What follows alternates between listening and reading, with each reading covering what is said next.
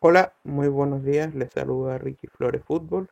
En este nuevo video voy a analizar la derrota de Universidad Católica frente a Flamengo y las novedades de River Colo Colo. Así que comencemos. Bueno, lamentablemente para el fútbol chileno, el tetracampeón una vez más nos decepciona. Hablo como fútbol chileno. Ya que nuevamente eh, no clasificó a segunda ronda de Copa Libertadores. Tiene una gran chance, yo creo que más del 80% de que pueda clasificar a la Sudamericana, ya que Sporting Cristal eh, le toca la última fecha con Flamengo en Brasil. Y Sporting Cristal, por lo que vi, es menos que la Católica. Y a la Católica, ayer, el marcador, como muy bien dijeron, fue mentiroso. No debía haber sido 3-0, debía haber sido 7-2, 7-1 a favor de Flamengo. La defensa, un desastre. El mediocampo completamente aislado de los delanteros. Partido era un- una línea de 4, 1, 2 y quizás 3 arriba, porque no se veían prácticamente unidos con la línea del mediocampo. Flamengo, a pesar de todo, de un arquero muy malo, de unos centrales normales, eh, lateral izquierdo a veces era bueno, a veces pasaba el, el lateral derecho, Mau, Mauricinho, algo así se llamaba. El lateral izquierdo no me acuerdo cómo se llama, disculpe. Eh, Ayrton Ribeiro arriba con Gabigol y Bruno Enrique, Arao muy, muy sólido, sobre todo para administrar el balón, no solamente para quitar, sino administrar el balón. Y el mediocampo con de Arrascaeta, bien. Si, Flamengo no es que haya en, pedazos del partido, sí, pues tiene que apretar arriba, pero no fue una fuerza avasalladora.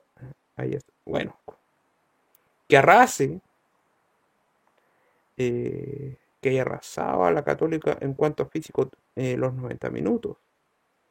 Pero sí lo hizo en varios pasajes, pero segmentado. Era un equipo que retrocedía y que apretaba. Retrocedía y retrocedía bastante. Hasta la Católica tuvo eh, ocasiones de gol. Sobre todo el palo de... No, no fue San Pedro, si no me equivoco, fue el Chapa. Chapa fue en salida o, o Astudillo. Entonces la...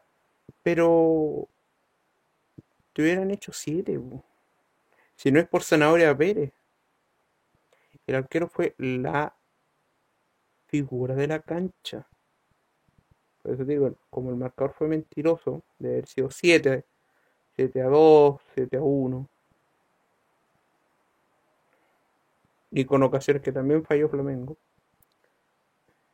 fue una pena ver a la Católica.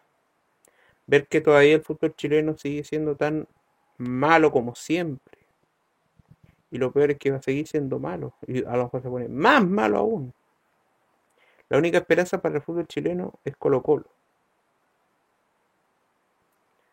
Eh, es lamentable ver a jugadores tan lentos, malos como Paz, como hasta Buruaga, como Parot. Primer tiempo muy malo, lento, no tiene ritmo internacional. El único jugador que puede jugar afuera de Chile de la Católica es Pérez. Y dale con la salida por abajo, si te están presionando jugadores mucho más rápidos que tú, pega el pelotazo, si, si da lo mismo. Te ganaron en el mediocampo, te ganaron adelante y te ganaron atrás. Y Flamengo jugando yo creo que a media máquina. Y eso. Así una pena. Bueno, las novedades de Colo Colo con River son los casos de COVID. Eh, un par de jugadores titulares y, parte del cuerpo técnico de River. Entonces, con la baja de Quintero, Armani, Quintero está lesionado. Él tenía un desgarro. Y Armani se contagió con otros titular más que, disculpen, lamentablemente no me acuerdo. Pero, pero Colo Colo se ve en estos momentos, hoy, miércoles, mejor aspectado que River. ¿Podría darse un triunfo Colo Colo? Sí. ¿Podría darse un empate? Sí. ¿Podría perder? También, oye, que la estáis jugando. Pero se ve con más posibilidad de un triunfo Colo Colo por las bajas que tiene River. Y por el mejor funcionamiento que ha, tenido en los últimos partidos el cuadro albo. Así que hay una esperanza para el fútbol chileno de que Colo Colo mañana gane. Así que eso. Bueno, que les guste el video, denle su like. Y si quiere opinar, está la, el espacio de los comentarios abajo del video. Que estén bien y nos vemos en un próximo video de Ricky Flores Fútbol. Hasta pronto. Y me tiene chato Mbappé.